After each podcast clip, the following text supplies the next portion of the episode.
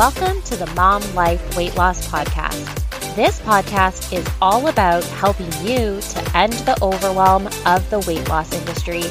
I'm Laura, a registered dietitian and mom. I'm super passionate about coaching moms to successfully lose weight. I'll be your coach, helping you to keep it simple and stay motivated so you can lose weight, keep it off, and be your best you.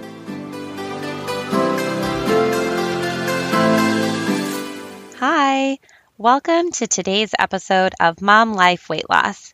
Today's topic was inspired by one of my favorite books on weight management and habits and a recent podcast episode I listened to. I'm talking all about the ability to recognize thinking mistakes. I'm going to go over our thoughts, nine common thinking mistakes, taking time to review your thoughts, and of course, my tip of the episode. So make sure that you stick around until the end so that you don't miss it. All right, let's get started. As I already mentioned, today's episode was inspired by two different things. I often refer to the strategies in Dr. Judith S. Beck's book called The Beck Diet Solution Train Your Brain to Think Like a Thin Person. Now, I don't want you to discount this book because of its title or stop listening to this episode or the podcast because you think that I'm talking about dieting. This book was written a long time ago before sort of the change in tune from talking moving away from talking about diet language, diet culture, ever, etc., etc. So it does feel a little bit outdated. However, Dr. Beck's tactics are tried and true, and a lot of them still resonate with clients that I've worked with over the years. Dr. Judith S. Beck is a cognitive therapist, and she has worked with people to lose weight for over 20 years. There's lots of great concepts in the book, and as I said, I refer to them often. Today's topic on how to recognize thinking mistakes is featured in her book. If you want to check out the whole book, I will include a link in my show notes for you to go on over there and read more about it, which of course you can find at lauravermander.com slash podcast. This is episode 20. The next inspo for this episode came from one of my favorite online mentors, Amy Porterfield. Amy Porterfield has a podcast called Online Marketing Made Easy, and she basically helps people create online businesses and digital courses. I'm for sure an Amy junkie. I listen to her podcast every week. I have done some of her masterclasses, I've done some of her courses, so I'm definitely an Amy junkie. I will say that, and I love her podcast. I love the way she talks. She's the one who inspired me to start this podcast, and so I'm just going to put it out there that I really like like her her stuff and what she does.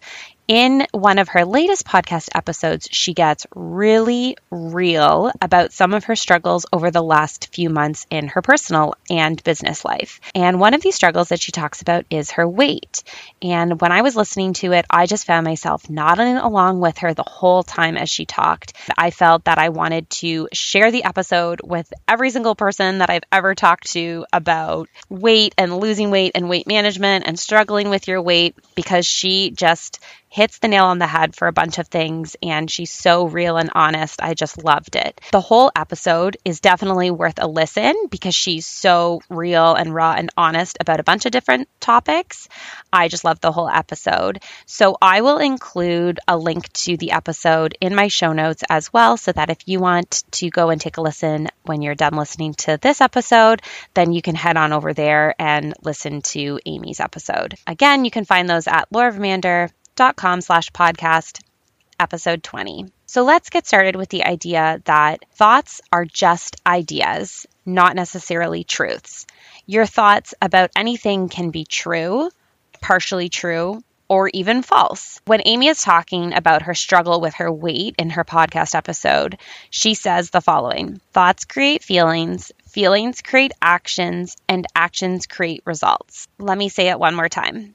Thoughts create feelings, feelings create actions, and actions create results. I just loved when she said this because it's a really succinct way of how I think a lot of people behave and feel when they are trying to make changes and create new habits. For example, when you are getting down on yourself, thinking something along the lines of, you know, I shouldn't have gained this weight. What are people going to think of me? This thought does not serve you. And she talks about when she has a bad feeling and she wants to escape this bad feeling. She tries to remind herself that a feeling is not going to kill her, it's going to pass, and she can choose a different thought that will create a different feeling. Of course, this is much easier said than done, but it is doable and it takes practice. So essentially, what she's saying is that everyone has these thoughts that then make us feel a certain way and then we behave in a certain way. She talks about, you know, eating her feelings and being stressed out and feeling down on herself and wanting to go eat a pint of ice cream, is the example that she gives. And it takes some time and practice to remind yourself that this uncomfortable feeling that you're getting down on yourself it it is uncomfortable it doesn't feel good it's not going to kill you. It will pass. And that in that moment, you can choose to have a different thought that will then make you feel in a different way. So, again, obviously that's easy to say, it's harder to put into practice. That's what I'm here for. I'm here to support you and help you practice those types of strategies. Another example that thoughts are just ideas, not truths, is provided in Dr. Beck's book, which is the example of you haven't eaten all day and maybe you happen to pass by people who are eating pizza. You might think, Oh, that pizza, it looks so good. I am so hungry. Now, this thought is probably true, especially if you haven't eaten all day. It's not even really this initial thought that is the problem. It's the thought that follows this one, which is, I have to have some. This thought is not true. If you are like most people, you will accept that this last thought is true without even really thinking about it, at least when you're in the moment. Again, to reiterate, thoughts are ideas, not truths. Thoughts create feelings, and feelings can pass, and different different thoughts can equal different feelings. Let's move on now to the common thinking errors. So, there are nine common thinking mistakes that people make when they are trying to lose weight that Dr. Beck talks about in her book. So, I'm just going to go through them now. Number one, all or nothing thinking. This is the thought that you see only two categories when there really is a middle ground. I think that this is definitely one of the most common thinking mistakes that I see in people when they are trying to achieve goals and lose weight is that, you know, they are either on the diet or off the diet. They're being 100% successful or they're failing at 100%. You either have to eat the whole bag of cookies or you don't get any cookies. You go to the party and you stuff your face, then you starve yourself the next day. It's all or nothing. And this is definitely a mistake that a lot of people make. Number two is negative fortune telling. This is where you predict the future negatively without considering other outcomes. So, examples of this might be I didn't lose any weight this week, and that means I'll never be able to lose weight. Or, you know, I gave in at Stephanie's house and I had that glass of wine, I'll never be able to not have a glass of wine at Stephanie's. Number three is overly positive fortune telling. This is the opposite of that last one. Obviously, you predict the future too positively with no other possible outcomes. This is kind of like flipping the thinking of the negative thinking. Let's say your partner is sitting on the couch with you watching TV and they have a bag of chips, and you say to yourself, I'll be able to just eat a couple of handful of chips and then stop. Or let's say you're keeping a food journal, you say to yourself, I'm just not going to write down this snack because I'm out, out and about. I'll just account for it later on. So, those types of kind of overly positive fortune telling can kind of put you off track in the sense those thoughts aren't actually then what turns into your action. All right, number four is emotional reasoning. Your ideas must be true, even though objective evidence says they are not. I would say emotional eating is another very, very, very common thinking mistake. So, an example of this would be I feel like a failure because I ate that brownie. I must be a failure. Or I have to have something sweet right now. I always say this to my husband. I say, is this a need or a want? It's the same thing of feeling that emotional feeling of you must have something in that moment. Number five is mind reading. This is the idea where you are sure what others are thinking even if you have no evidence for it. For example, people will judge me if I don't drink at the party, or Josie will think I'm rude if I don't eat the brownies that she baked. I have a good example of this uh, with a client who I worked with over like the spring and the summer. She always goes to a cottage with her family, and her sister prides herself in finding really delicious dessert items at different like small town bakeries or dessert shops and she brings them for everyone to eat and enjoy. And it's like a big source of pride for her like oh look at this delicious cake. Like it's the best chocolate cake in all of Ontario or whatever it might be. And she brought it up like you know I don't want to hurt her feelings because I don't want her to think that I'm being rude because I want to stick to my goal of doing whatever it was. And that didn't include, you know, eating a dessert every single weekend that she was at the cottage over the whole entire summer. I've talked about this before. It's holding that boundary and being able to say no, thank you. You actually don't have any idea if Josie or this client, for example's sister, will think that you're rude if you don't eat the brownies or the best chocolate cake that was made in Ontario. You're just assuming that. You're assuming that you know what other people are thinking when really you shouldn't be as concerned about what other other people are thinking. You should be more concerned about what you are thinking and what you are doing. And obviously that's really hard to like let go of what people think of us, but it's something that comes up for a lot of people and it's something that you can work on. And with my client, for an example, we talked it through and we decided what she was going to do was she was going to sit down with her sister because, you know, her sister likes to eat healthfully and she was going to sit down with her and say, like, here are my goals. Here's what's important to me. I know that you love this and this is important to you. I've decided that I'm going to enjoy one of the delicious baked goods that you eat that you bring, I mean, on only like the long weekends that are in the summer times. She felt confident about this and she wasn't really sure what her sister was going to say. When we talked about it later on in our next session, she said her sister was like, Yeah, that's a great idea. You know what I'm going to do? I'm only going to bring the desserts for those long weekends and then I won't be bringing something every week and then I won't be wanting to eat it either. Her sister was not upset and didn't take offense to my client saying this to her. So it goes to be said that, you know, we need to get over out of our own heads when we think that we know what other people are thinking. Okay, I rambled a bit about that example. On to number six self deluding thinking. This is the idea where you rationalize by telling yourself things that you don't really believe at other times. So, an example of this would be it doesn't matter if I give in to my cravings. You've had a really stressful day and you're craving eating um, a pint of ice cream and you just say to yourself like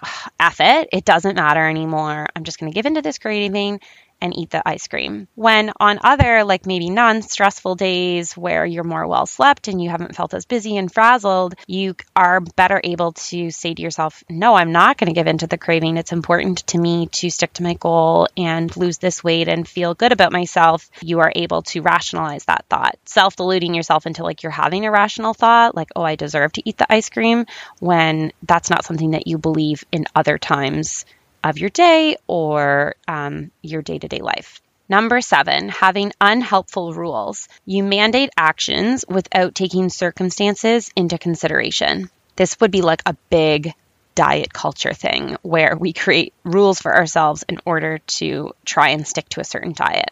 One of the big ones that I would say I struggle with a lot and I've talked about before is the rule of I can't waste food and the idea where like you know you have little kids and you feed them food and they don't eat it all and then there you are standing over the sink as you clean up dishes eating the scraps off the kids plates because you feel that you can't waste the food by putting it into the compost or the unhelpful rule that you can't inconvenience your family by taking some of the junk food out of the house. Those are like dieting rules that would come from like previous dieting attempts, diet culture, all of that. So that is definitely a mistake that a lot of people do tend to make. Number eight is justification. You link two unrelated concepts, which you do in order to justify your eating. I deserve to eat this because I'm stressed out. It's okay to eat this because it's free, or, you know, whatever it might be. I would say the stressed out one is, is the most common.